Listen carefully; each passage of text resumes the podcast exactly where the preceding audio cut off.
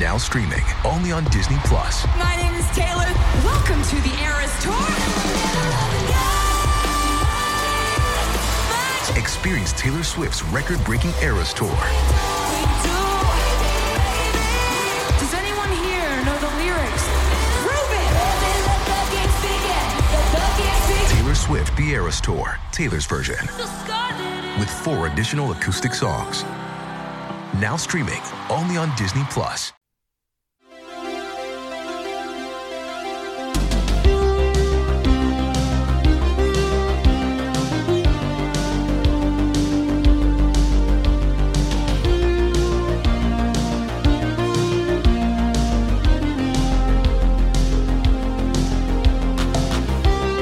Welcome back to Game of Thrones 2 Electric Boogaloo. I'm your host, Anthony. This week, my guest is Kris Swank. Kris is at Signum University. She has published variously on Game of Thrones. And she explains two things that I was really curious about that being peace weaving and the Blood Eagle ritual. Steve and I cover Blood of My Blood.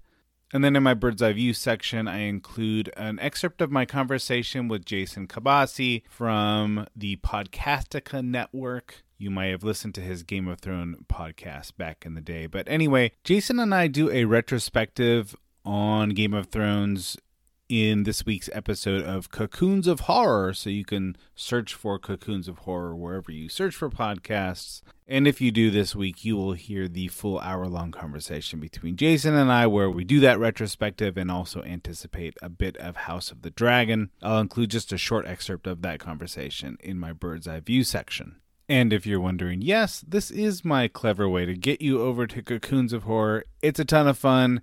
You can listen, you can follow, you could write us a review on Apple iTunes. Consider it my early birthday gift slash Christmas gift slash winter solstice. Uh, no, no, no. It's the St. Patty's gift. That's what we'll call it. The St. Patty's Day gift. I would really appreciate your help. Without further ado, here is Dr. Kris Swank. Kris Swank, today we are covering uh, Catelyn. This is her eighth chapter. And I I found you because I was looking at the table of contents of a book.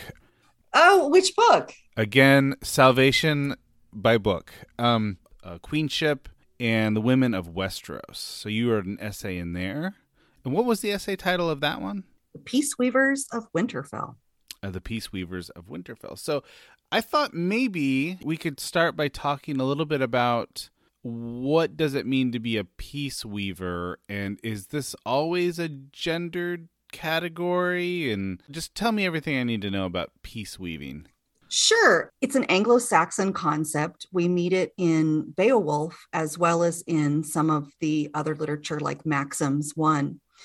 And it seems to be that a peace weaver would be a woman who tried to bring two tribes together through marriage and Hmm. establish the peace. But Hmm. in Beowulf, this doesn't last very long. It doesn't seem to be a super effective way to bring peace to the previously warring parties. Hmm. But they they tried anyway, and that seems to be a, a function of the highborn women. There's a lot of evidence that Martin was thinking of the Anglo-Saxon culture when he was writing the Starks. Right. And so the women of the Stark family uh, have been peace weavers. So they just, if if you marry your enemy and you have a child with that enemy, then that child kind of binds the two sides together, and you wouldn't want to Yeah. necessarily attack that castle because your blood is now in that castle. Yeah, it's sort of sort of like the intermingling of blood. You could call it blood weaving, uh, as Yes. sort of a substratum of the peace weaving, right? Yes. And then, but more than just being um, the bride and the mother, the peace weaver was also a, an intelligent woman. She would give her husband counsel Mm. on, I guess, internal matters to do with, you know, the the running of the castle, but she also might give him political counsel. And you see this with with Catelyn. a- Yeah. absolutely giving Ned Stark advice and welcome advice, not Yes. interfering shrewish advice, but he turns to her as his greatest counselor. And in the chapter we're looking at today, she becomes Robb's counselor. Exactly. All right. I'm going to read a short uh, synopsis of this chapter, and then we can talk about it.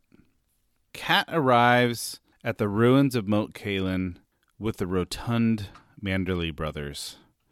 Manderley brothers almost sounds like a 1950s doo-wop group or something. I think I had Um, their album. Yeah. Like I like their newer stuff myself. Uh, she rides to the gatehouse tower and discovers that Robb is preparing for war with several of Ned's bannermen.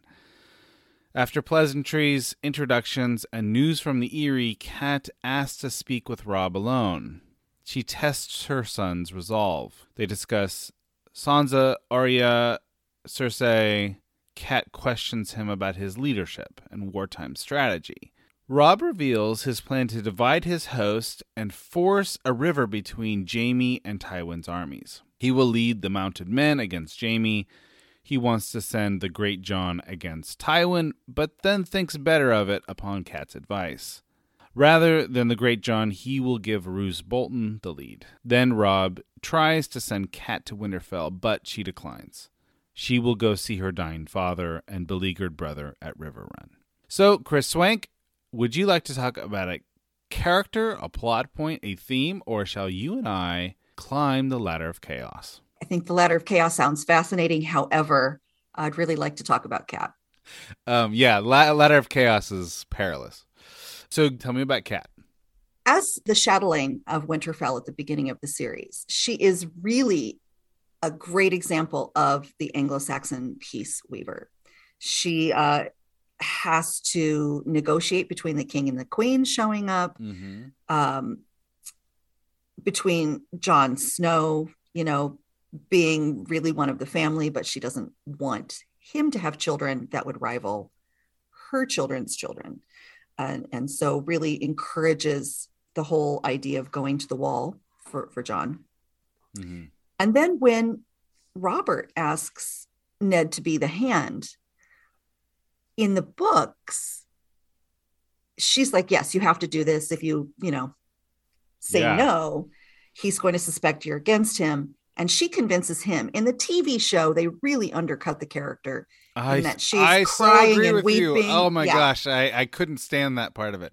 She's like, Um, Don't go, don't go. And he's like, Oh, I have to go. But really, Yeah. in the book, she's behaving She's As- kicking him out the door. Well, so Ned leaves her in charge of Winterfell, right? And says, "Counsel our son," and he goes to off to be the hand. She almost immediately like leaves Winterfell and never goes back. She's running all over Westeros, Mhm. and this is not the function of a peace weaver. It sounds very regressive in a you know feminist way, but if we're to read the Starks as Anglo-Saxons, she should not have been running around Westeros. She should have stayed in Winterfell. Think of all the things that could have been prevented if she'd stayed in Winterfell. But instead, she's down here now at Moat Cailin. She's giving um, Robb military advice, yeah. probably helping to undercut some authority that he's got with people like the Boltons. We see how that turns out. She's uh, told to go home, and she's like, "Nope, I'm going to go see my dad, my brother." Right, and right. and that's not her function really she's should be the the chatelaine of winterfell at this point so i think this is a really interesting chapter where she could make things right and go home protect Mhm. the the keep from you know just bran is back there really she's she sent i think sir rodrik back there She but did. Yeah, he's she needed to do to what. be there yeah, she he needed to be he's commanded to do what Ned commanded her to do. Right. Right. Right.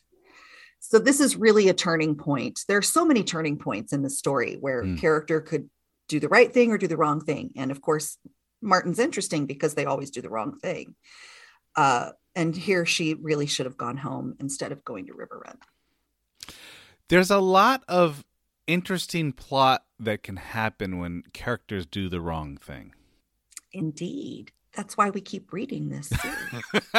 That's right. I mean, I think that part of investing in a character like Cat, um, regardless of her gender, is that she's not always going to do the right thing. Like a character who always does the right thing is just uninteresting, right?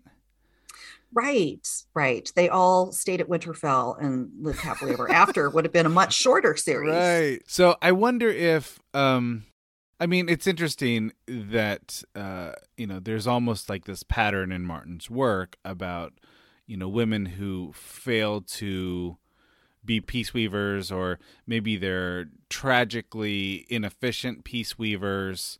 So I want to absolutely echo the thesis of your paper. At the same time, I wonder if some of this is just the virtue of the plot. The plot's more interesting if one of these compelling characters makes the wrong decision for seemingly the right reason or something along those lines.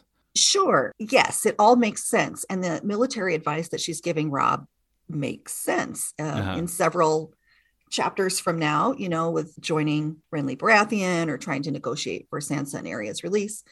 But honestly, if she had just stayed in Winterfell, uh, this sounds terribly unfeminist of me, but from the terms of the book, if she had uh-huh. just stayed in Winterfell when Ned was taken, yeah. she could have calmed Robb down.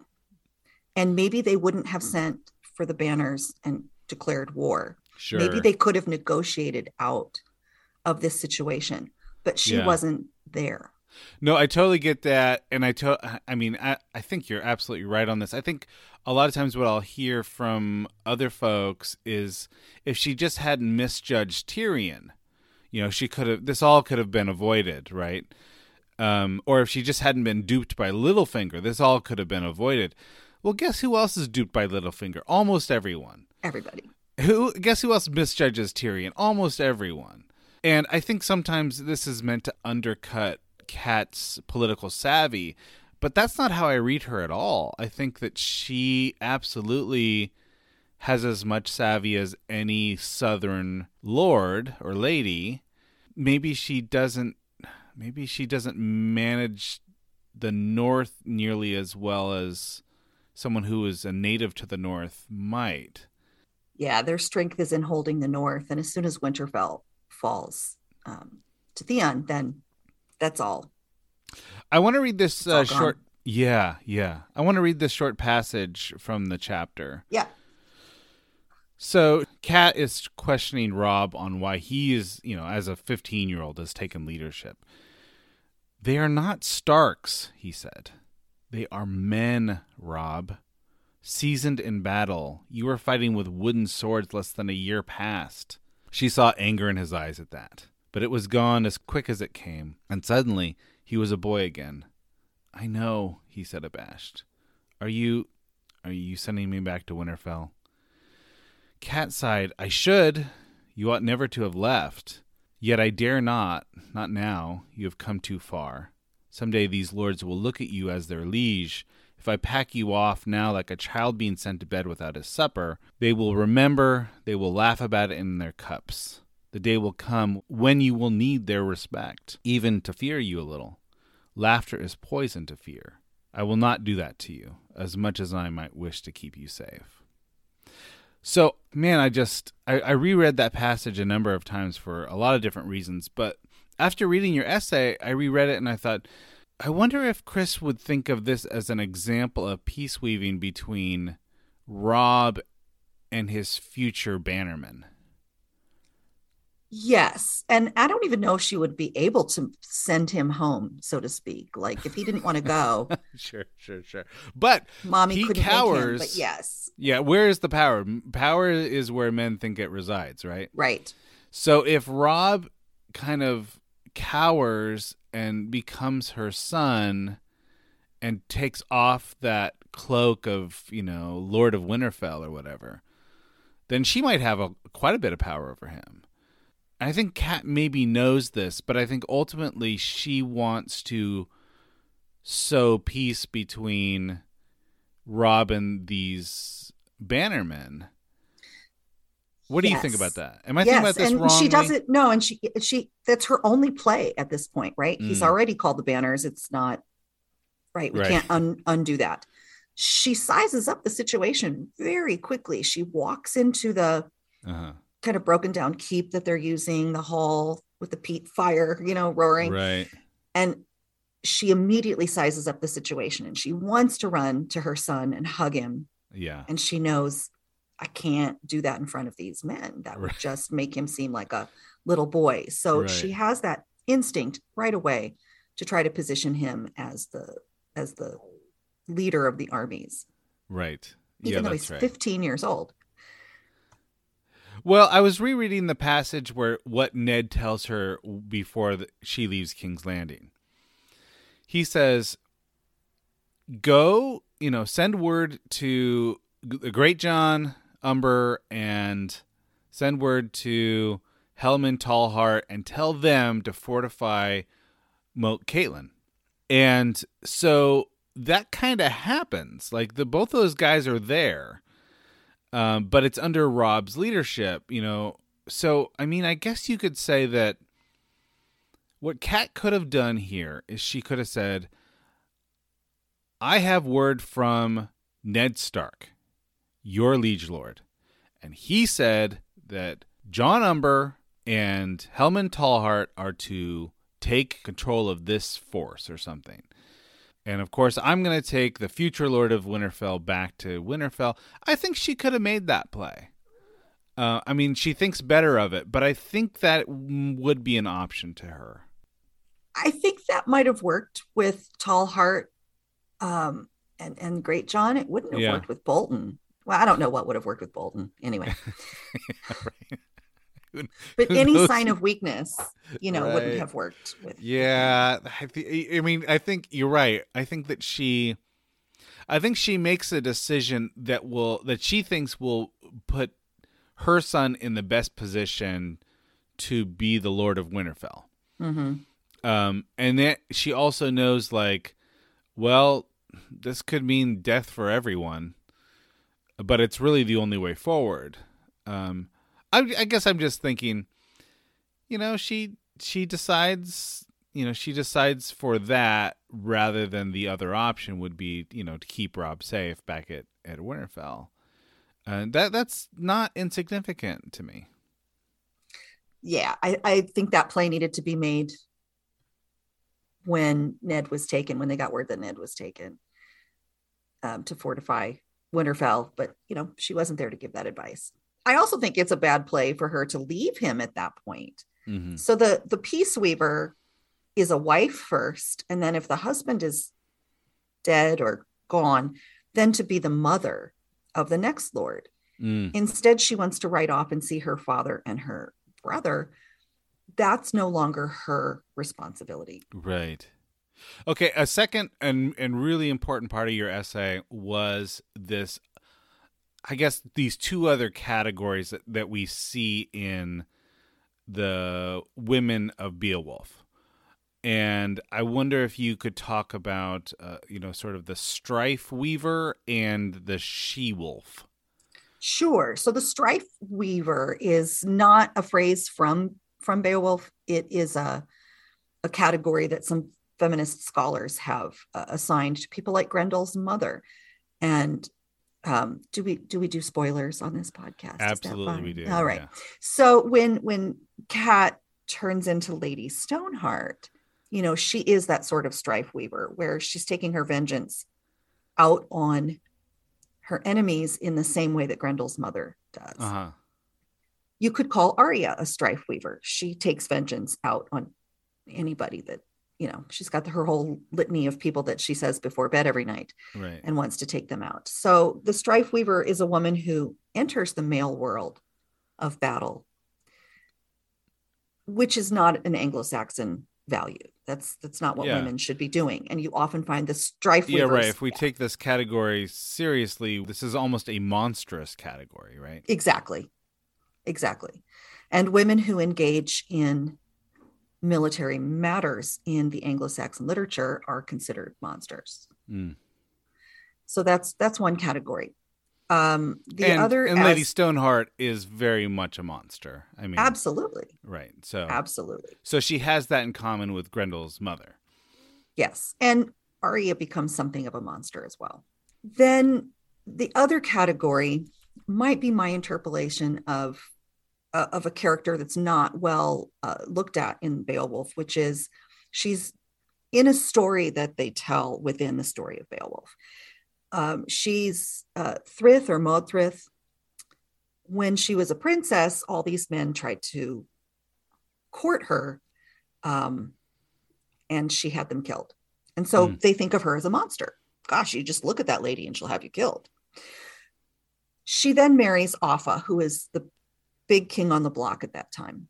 And she becomes sweet and tender and loving. And the, the traditional interpretation of that is ah, Offa controlled her. He got her on a leash and now she's behaving like a woman.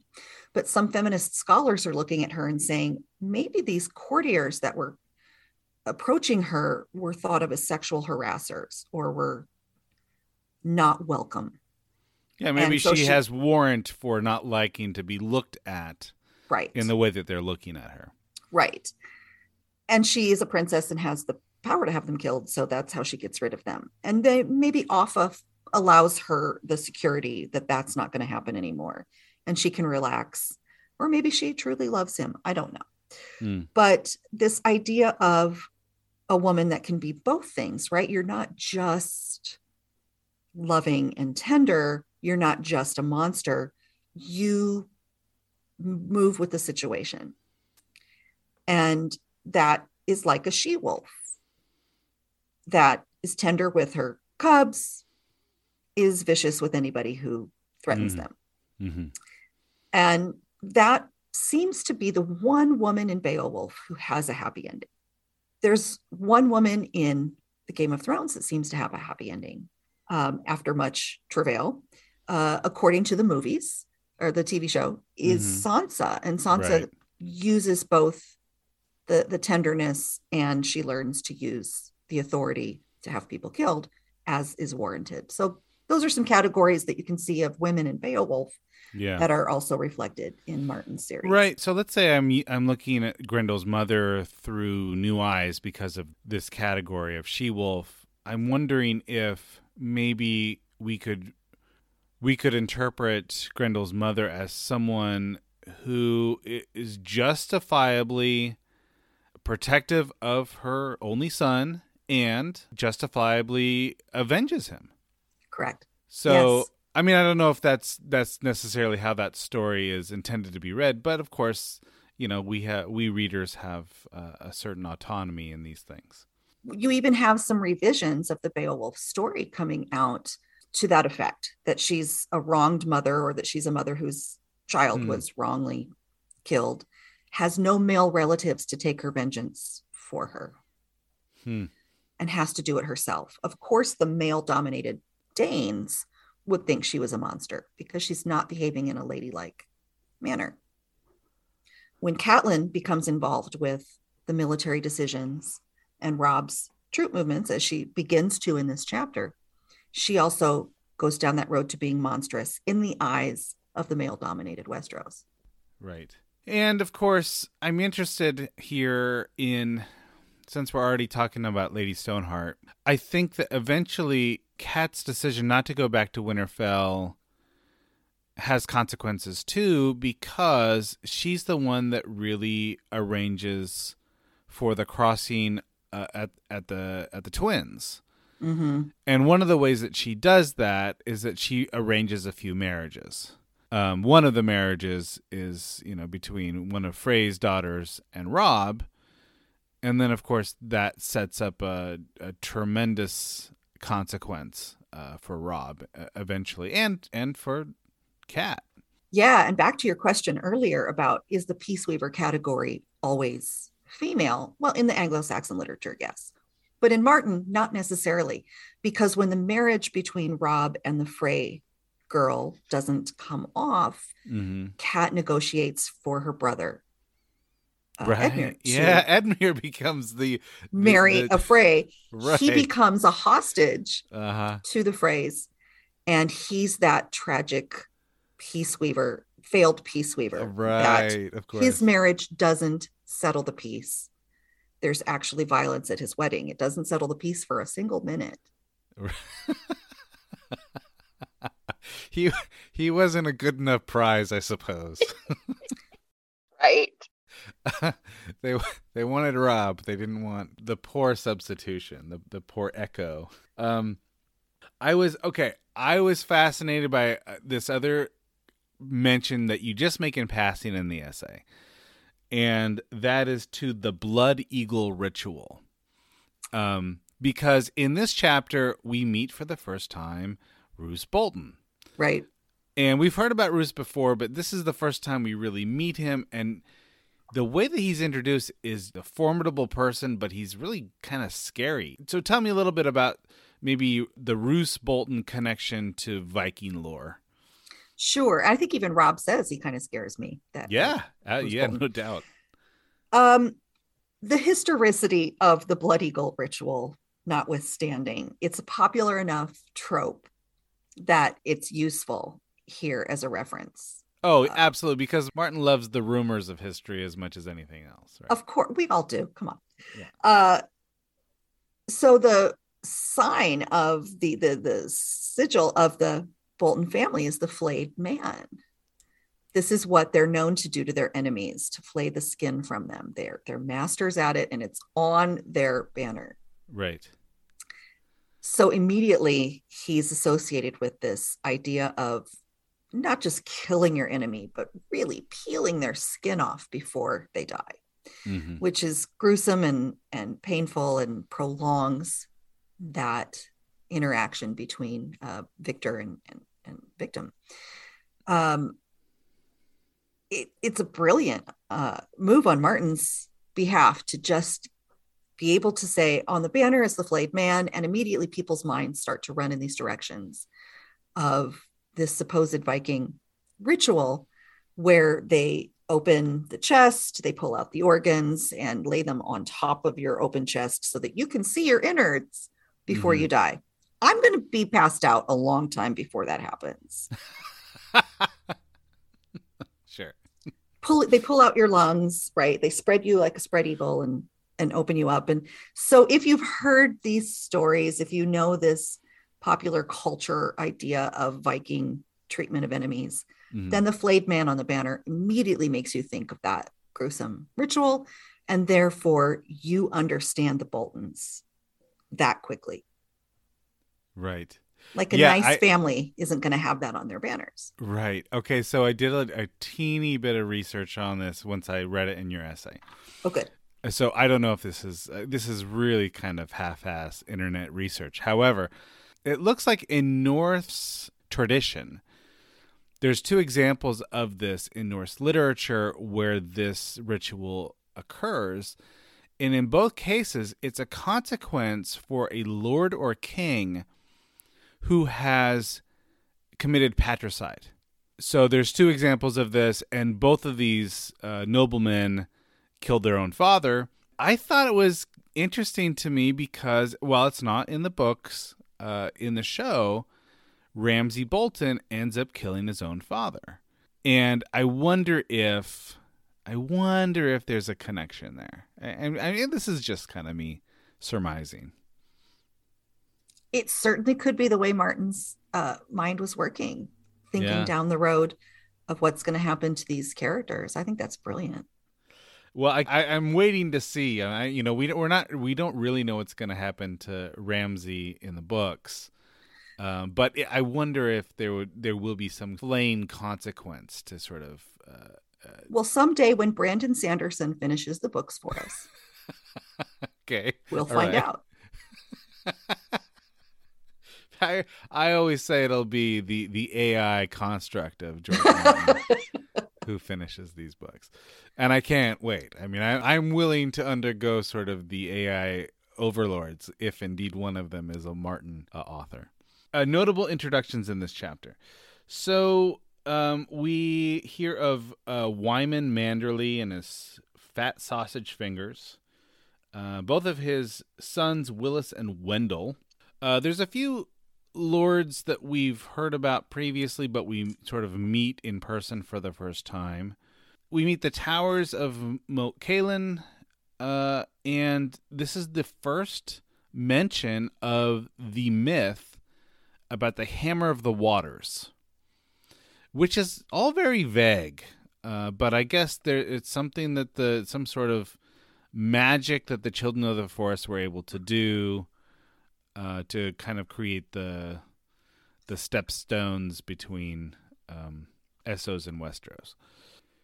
And this is the first mention of ghost skin, which is a ropey, slimy moss that's kind of grossly hanging from certain trees in the bogs of uh, Moat Cailin.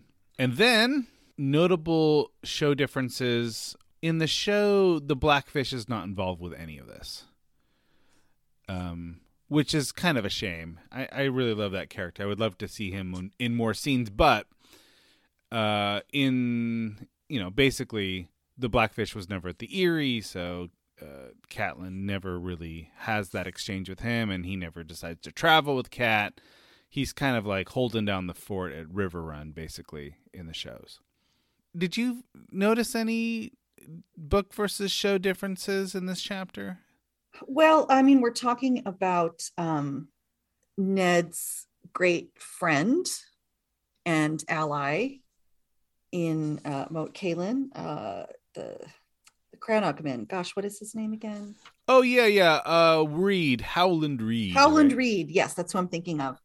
Um, who is a really compelling character, right? For in the books, and he doesn't get much press in the TV show until his kids show up, and then uh, we never really meet him in the show, do we? In the TV show, we never do. We meet his no. kids. I mean, here's the thing. I think that there is a green scene flashback where you get to see Howland Reed at um, at the Tower of Joy, right?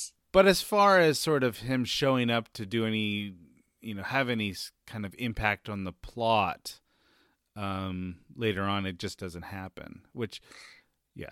Anyway, I, I think he's a fascinating character. I think this idea that the Crannog men are maybe uh, more indigenous than mm. than right. They seem to be more like Tolkien's woodwoses or or or something that yeah or at least closer to uh they're closer to nature in a in a way yes. that the children of the forest were closer to nature right yes so they exactly. occupy that kind of liminal space and the idea that the towers are falling and there's really not a lot of uh, man-made structure left at Moat Cailin, um, but the Crannogmen can still hold the neck.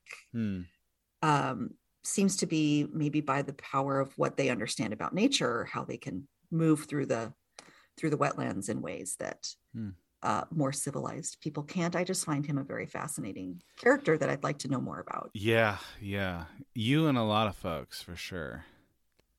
Hey, let me ask you this. I I I really haven't looked into this. Maybe you would know. Um, in the show, Cat does this. She weaves this. I, I forget what she calls it but she's actually like creating this piece of like woven artwork as a way to channel her grief for what has happened to to Bran, what has happened to Ned. And I don't remember that in the book. Do you do you know what I'm talking about or does that ring any bells for you? I know what you're talking about in the show. I can't think of it in the book. May I help you, Lady Stark? No.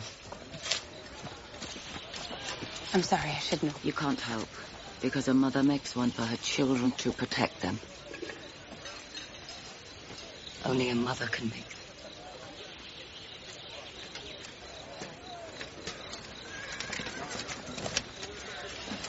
You've made them before? Twice. Did they work? After a fashion. I prayed for my son Bran, to survive his fall.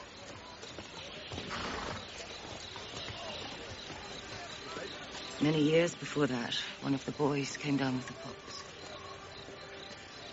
Maester Luwin said if he made it through the night, he'd live. But it would be a very long night. So I sat with him all through the darkness. Listened to his ragged little breath coughing, his whimpering. Which boy? Jon Snow. When my husband brought that baby home from the war, I couldn't bear to look at him. Didn't want to see those brown stranger's eyes staring up at me. So I prayed to the gods. Take him away. Make him die. He got the pox. And I knew I was the worst woman who ever lived. A murderer. I'd condemned this poor, innocent child to a horrible death. All because I was jealous of his mother. A woman he didn't even know. So I prayed to all seven gods. Let the boy live. Let him live. And I'll love him. I'll be a mother to him. I'll beg my husband to give him a true name. To call him Stark and be done with it. To make him one of us. And he lived. And he lived. And I couldn't keep my promise.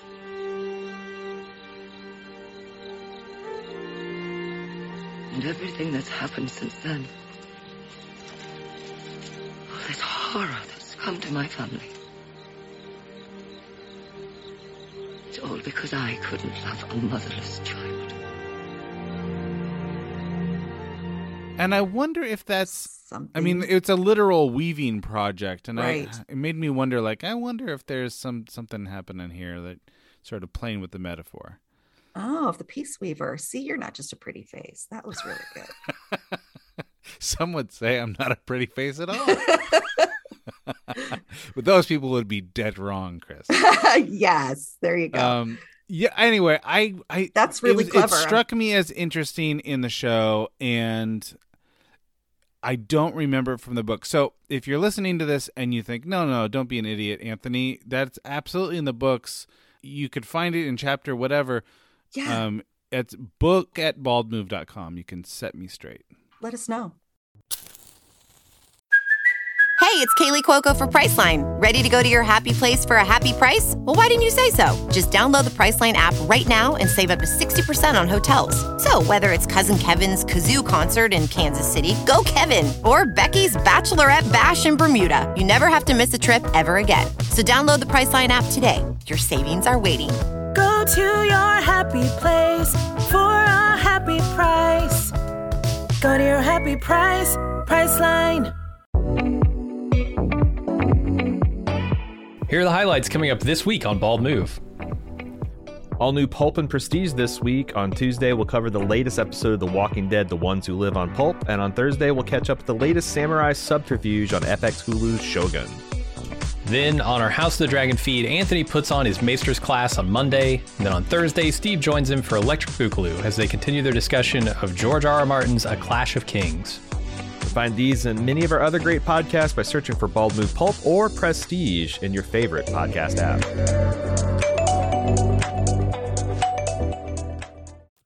And now Steve and I cover Blood of My Blood. This episode features the merging of Benjen and Cold Hands. We have more of the High Sparrow, Tommen, and Margaery plot.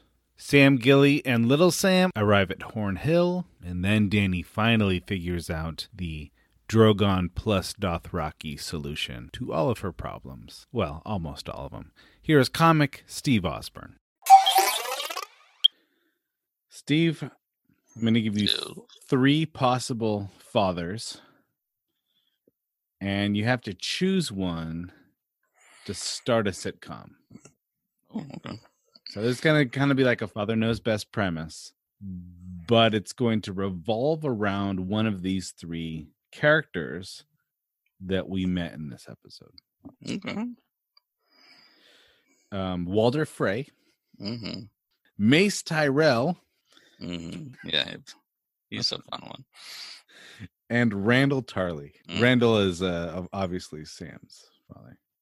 Um, I would say probably the least problematic. If I'm if it's a sitcom, I would I would take Tyrell, just because uh, I figured there'd be a lot of uh, of episodes of him like falling downstairs and saying things like "Who put those there?" and then the audience laughs. How he is still alive in Game of Thrones is beyond me. I mean, that guy should have been killed like 14 different times. He's just ultimately just just uh surprised by joy like all the time. I mean, just uh He's you definitely want that guy at your poker game. he probably brings the greatest dip. He's gonna laugh at all you of really- your Kenny yeah. Rogers jokes Oh man. every Yeah, yeah. time. And he's gonna do one himself, and everyone's like, "All right, okay." And then he does like another Kenny Rogers joke. Then you just reach over, "Hey, uh, Mace, you gotta know when to fold them on them jokes." And then everybody now is back on your side. Oh, side. and he's again, gonna you're laugh just- at every joke about And himself. You just you just did a Kenny Rogers joke, making fun of too many Kenny Rogers jokes. Yeah, and no, at the end of the night, all of his money will be your money. you know, all of his money is gone and and again the dip he talks about the dip and everybody like like kind of makes fun of him for like shut up about the dip but deep down everybody's like man that dip's real good He's the kind of guy who's like he's gonna lose all of his money and he's just gonna have a big old smile on his face and he's gonna think, well, that was just the price of admission. I, i can't wait to do that again yeah the poker episodes of this show are really funny the ones where you know he has there's a couple of sweet moments where everyone just figures he's so bumbling but then he gives like some real pearls of wisdom to like his son and they're you know kind of shockingly simple but still poignant and Mm-hmm. But then, like you know, as they as he walks off, he trips on the first step. Who put that here? And then everybody laughs again. this guy, this guy is he's a I mean, I think he's genuinely trying his best. Yeah, yeah. But again, again, it's one of those like this is the guy that'll end up on the Iron Throne just by virtue of just walking in there accidentally. Okay. Steve, if you were to tell me that there was going to be an episode with no Tyrion, no Hmm. Jon Snow, and no major deaths, I would think, eh, it's probably going to be a subpart episode. But I liked it. I like this Uh, yeah. class solid Game of Thrones episode. I like this one a lot, and in fact, now that you mention all those absences, I I didn't even really notice. Yeah, it, that that's the feat. I mean, I think that always I'm always going to notice if there's no Tyrion, but then when I looked it up to make sure that it was no Tyrion this episode, I also realized there's no Jon Snow. Yeah. And apparently, according to the wiki, it's only the second episode of the series where there wasn't a death. Really? Yeah.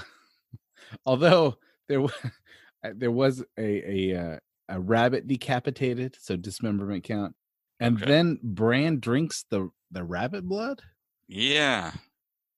Yeah, very lost boys. I'm glad that you said that. Cuz there is a little bit of an homage in this episode and do you remember Ben Benjen? Um, yeah, I mean, it's one of those. Yeah, I guess I do. It does feel a little bit like this guy could have been anybody and everybody I'd already seen in terms of facial recognition software on this one. Like, Mhm. there, there's a lot of Game of Thrones characters that can open the same phone. Sure. now, in the first book, there's this common refrain like whenever Jon Snow is thinking, he's like constantly wondering about what happened to his uncle Benjen. And because Yeah, and it seems like all of a sudden now there has been a, an emphasis on Benjen, right? I mean, all the way to the the Jon Snow killing, right?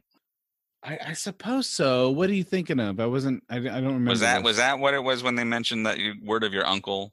Yeah, yeah, yeah. That's and that's what they get. That's how they get him out of there, or whatever. That's and right. It, and then it's like, and then it felt like all of a sudden I'm hearing Benjen's name a lot. It's it feels like uh people who you know it feels like the showrunners like ah man we totally forgot to.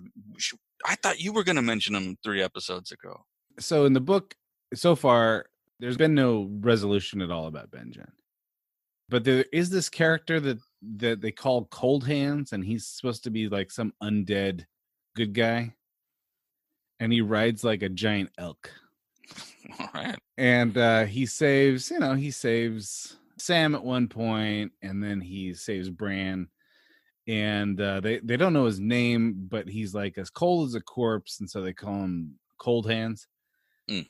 and uh apparently there's a lot of there was a lot of speculation that maybe cold hands was benjen but uh martin basically said nah it's not the uh, not the not the same guy so they clearly they've merged a couple characters as they do from time to time in this show. Got it. And then what we learn about him, and I don't think it's in the show, but I might as well mention it, is that he brings them to the wall and he can't go past the wall. And he says something like, There's some strong magic in the wall, and I can't go past the border. Mm. So there's some kind of sense, and I, the only reason I mention this is because there was a lot of fan talk about whether the White Walker, the Night King, could actually go beyond the wall. Oh, Um, okay. So if the wall's like magic and keeps, you know, the cold side cold, Right, yeah. yeah the McDLT of the North. exactly.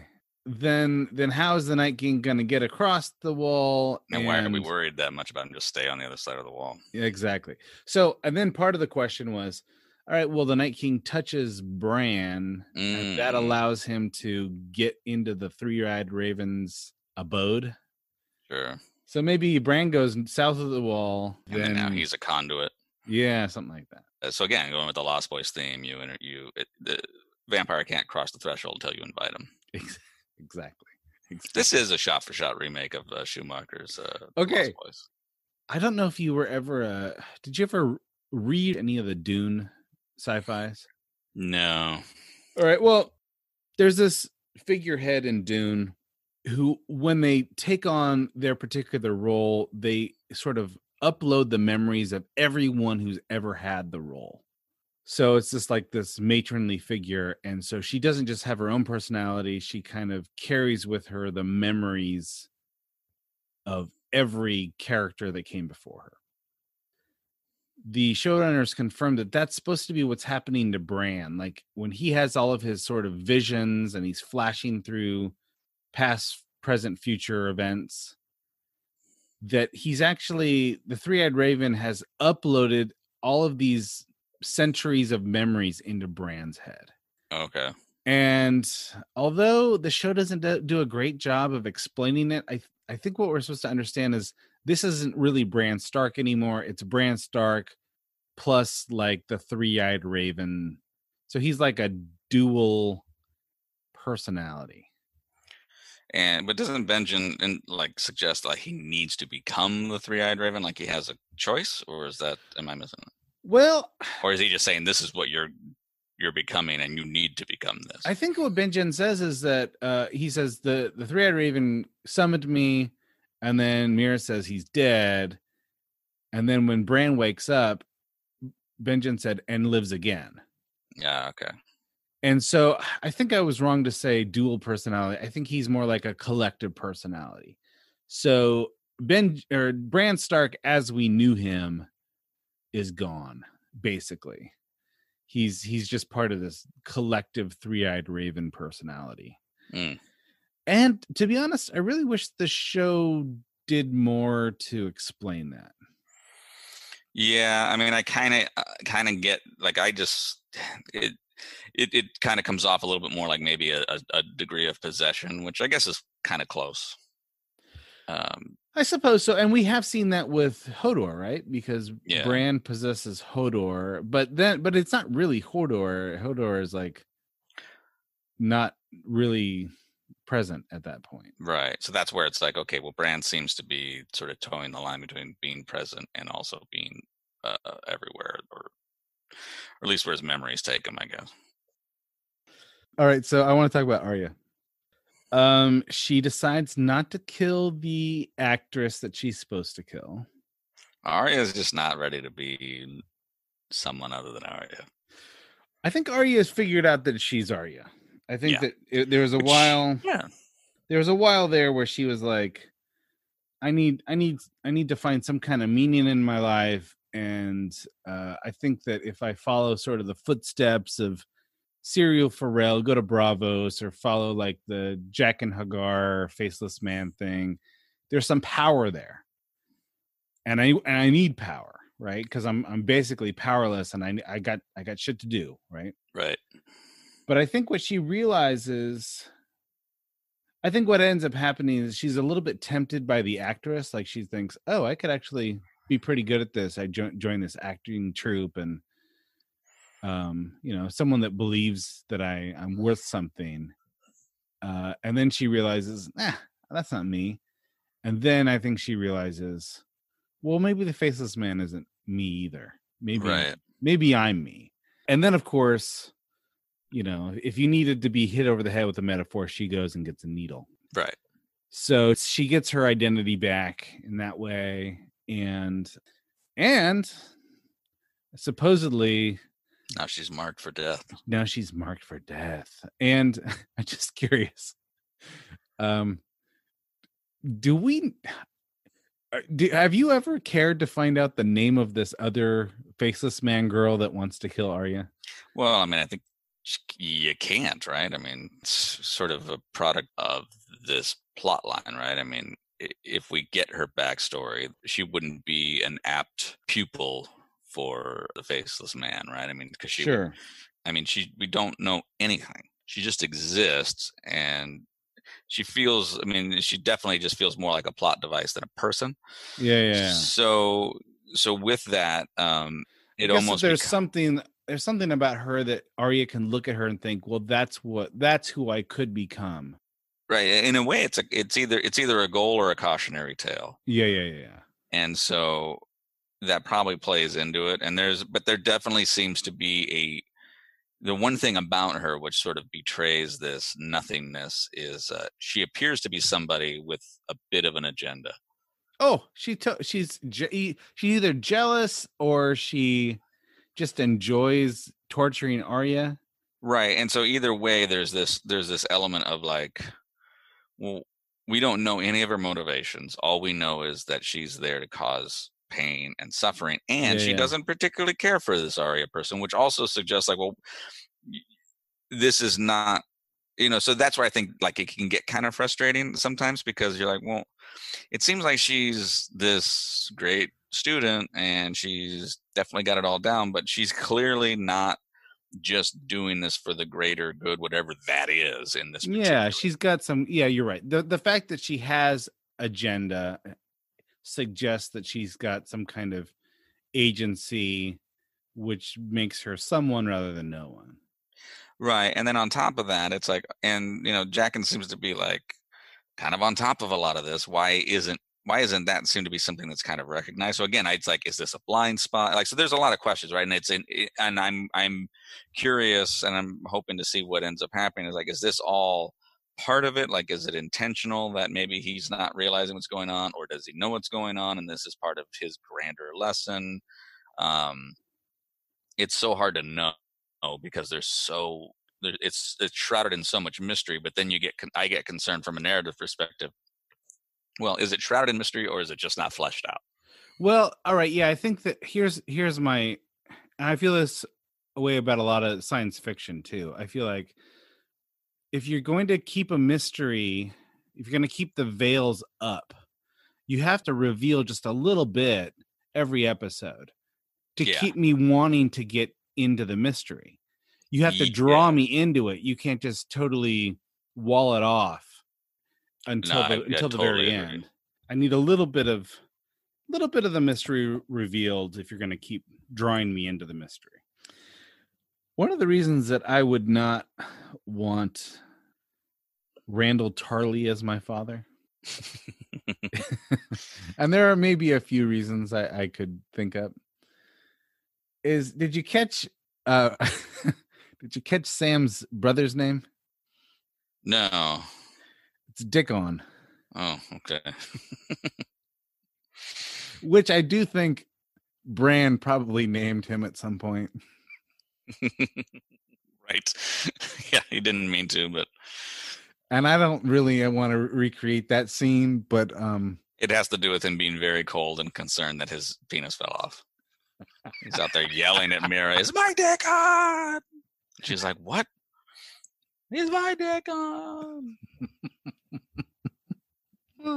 so yeah, you name any father that names his son Dickon, I, I just not gonna trust the guy. yeah i mean uh, i you know there's a big uh this is a big moment you know you get you, you get to sam's house and we've heard all these the, the I that scene was dynamite. I loved it. I loved everything about like everything about just just the complete fish out of water. And here Sam is sort of the re- returning hero. He killed the Thenn, killed the White Walker. He's become in in so many ways. He's become the man that his father never thought he could be. Right.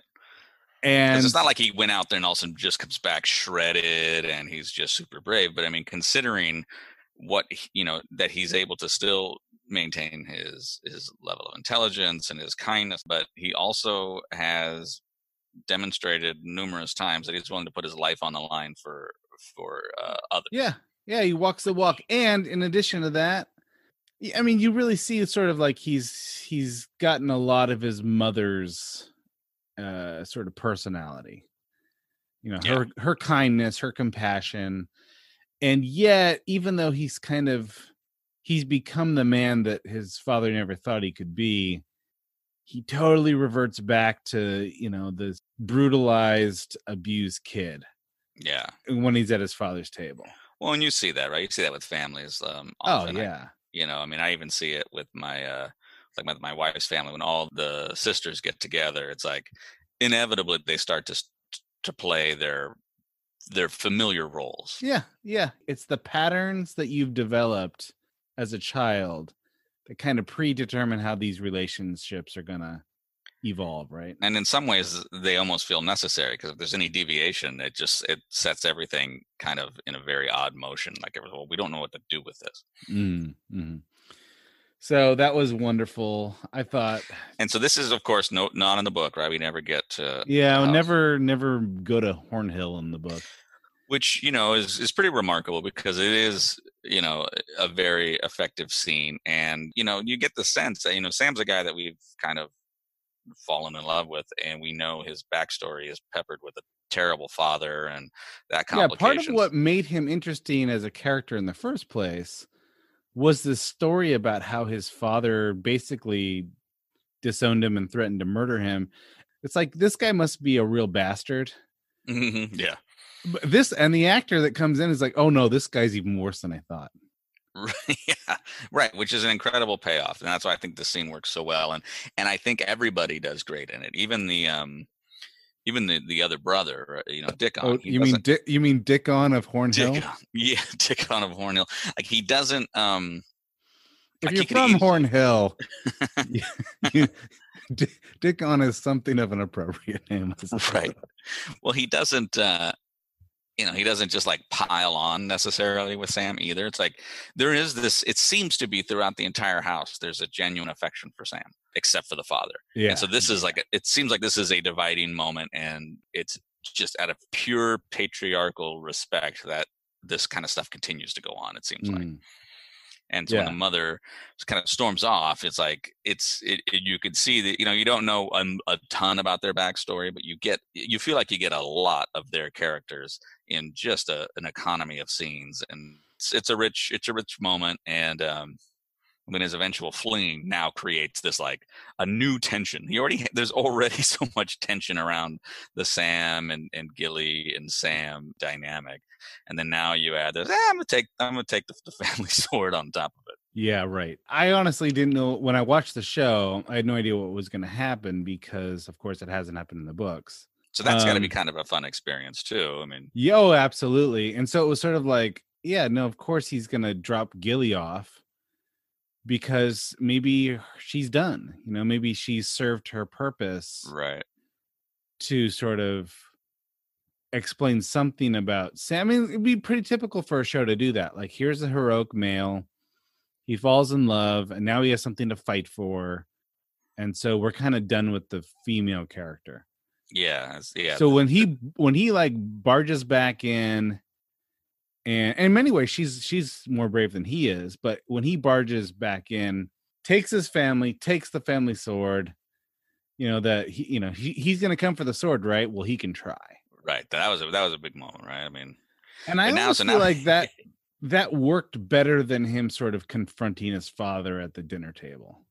Yeah, I, I think I yeah because it's still it's it, that's a big turn, right? Like the the scene of him kind of cowering at the table, it just felt real natural. You're frustrated, but you don't.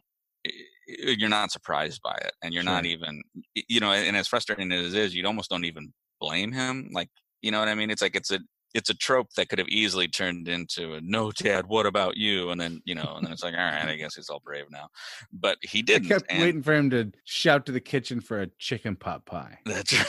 So so instead he uh but instead he decides like he shows bravery and it's sort of like it's after the fact but he does have that moment of like clarity and he's like well i'm gonna take this and i'm gonna be brave you know who do you love? You love a sword and uh you know i mean i guess you could say it's sort of i mean it is brave right.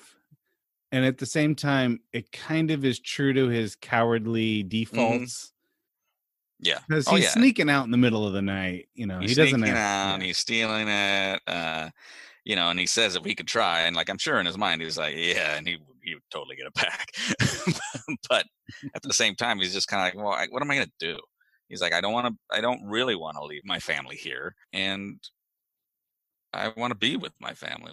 So let's all go together and and and it's an, and it's also an interesting element of it. Like Sam's you know he's he's a, he's a, a, planner he's a logical guy and so this is very spontaneous and so that's kind of an interesting take and that's where the courage i think comes through even if it's fueled by other things i mean it is at the end of the day even though he's sneaking out and taking the sword there is an element of courage he's setting himself up for a problem this is a very this is a very sort of 80s high school movie theme you know you've got the wounded kind of weakling who needs to stand up to the bully and get the girl in the end. I mean, that, that's like every 80s high school movie was built on that premise. Yeah, it's a little bit of like, what is it? Maybe, maybe some pretty in pink. Yeah. And Gilly gets a prom dress. So, yeah, exactly. Yeah. So she has that moment where she walks out. Oh, you're beautiful. Oh, I feel so silly. You should always wear my sister's clothing. yeah.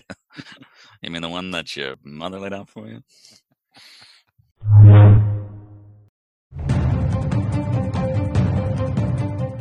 FX is adapting James Clavell's best selling novel Shogun into a 10 part miniseries this spring. Set in the shogunate period of Japan at the turn of the 15th century, Shogun depicts the rise of a feudal lord to shogun, as seen through the eyes of a shipwrecked English sailor. It's loosely based on the real life exploits of William Adams and Tokugawa Ieyasu. Shogun has already been successfully adapted back in 1980 with a widely acclaimed miniseries starring Richard Chamberlain featuring intricate plots, political scheming, complex characters, and thrilling action. This time, husband and wife team Justin Marks and Rachel Kondo try to recapture the successes of the novel and early adaptations while increasing the levels of historical and cultural accuracy that are often perceived as flaws of this and similar works. Starring Hiroyuki Sanada from The Last Samurai, Mortal Kombat, and John Wick 4, with Cosmo Jarvis of Peaky Blinders, Raised by Wolves, etc., joining the truly massive cast required to bring this complex world to life. Join Aaron and I each week as we deep dive into each episode, uncovering the mysteries, the intrigue, and the glory of Shogun. Shogun premieres on FX Hulu Tuesday, February 27th as a two part debut. Our podcast will release each Thursday thereafter. Get our Shogun coverage by searching for Bald Move Prestige in your favorite podcast app.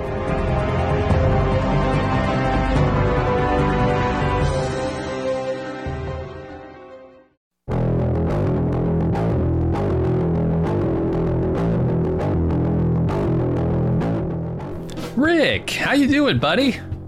You, you don't know what it's like out there.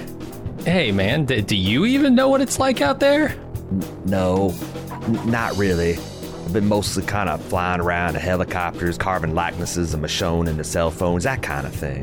W- what is it like out there? Oh, well, I think it's time to find out, man. Last I saw your wife, Michonne, was out uh, following a giant wagon train. That that sounds pretty weird, but it seems like a family-friendly outfit. I mean, she's got RJ and Judith with her, right? Um, actually, she kind of left them to be raised by Negan and Daryl. Well, crap. Hold on, let me get my boots. All right, well, Rick is getting ready. Aaron and I are too. We're preparing to once again recommission The Watching Dead out of mothball status to find out what's going on with Rick and Michonne, the ones who live. The six part miniseries premieres Sunday, February 25th on AMC, and we'll be ready with our full episodic coverage each Tuesday. And afterwards, who knows? Maybe we'll check out Dead City. Find our coverage for the ones who live by searching for The Watching Dead or Bald Move Pulp wherever you listen to podcasts.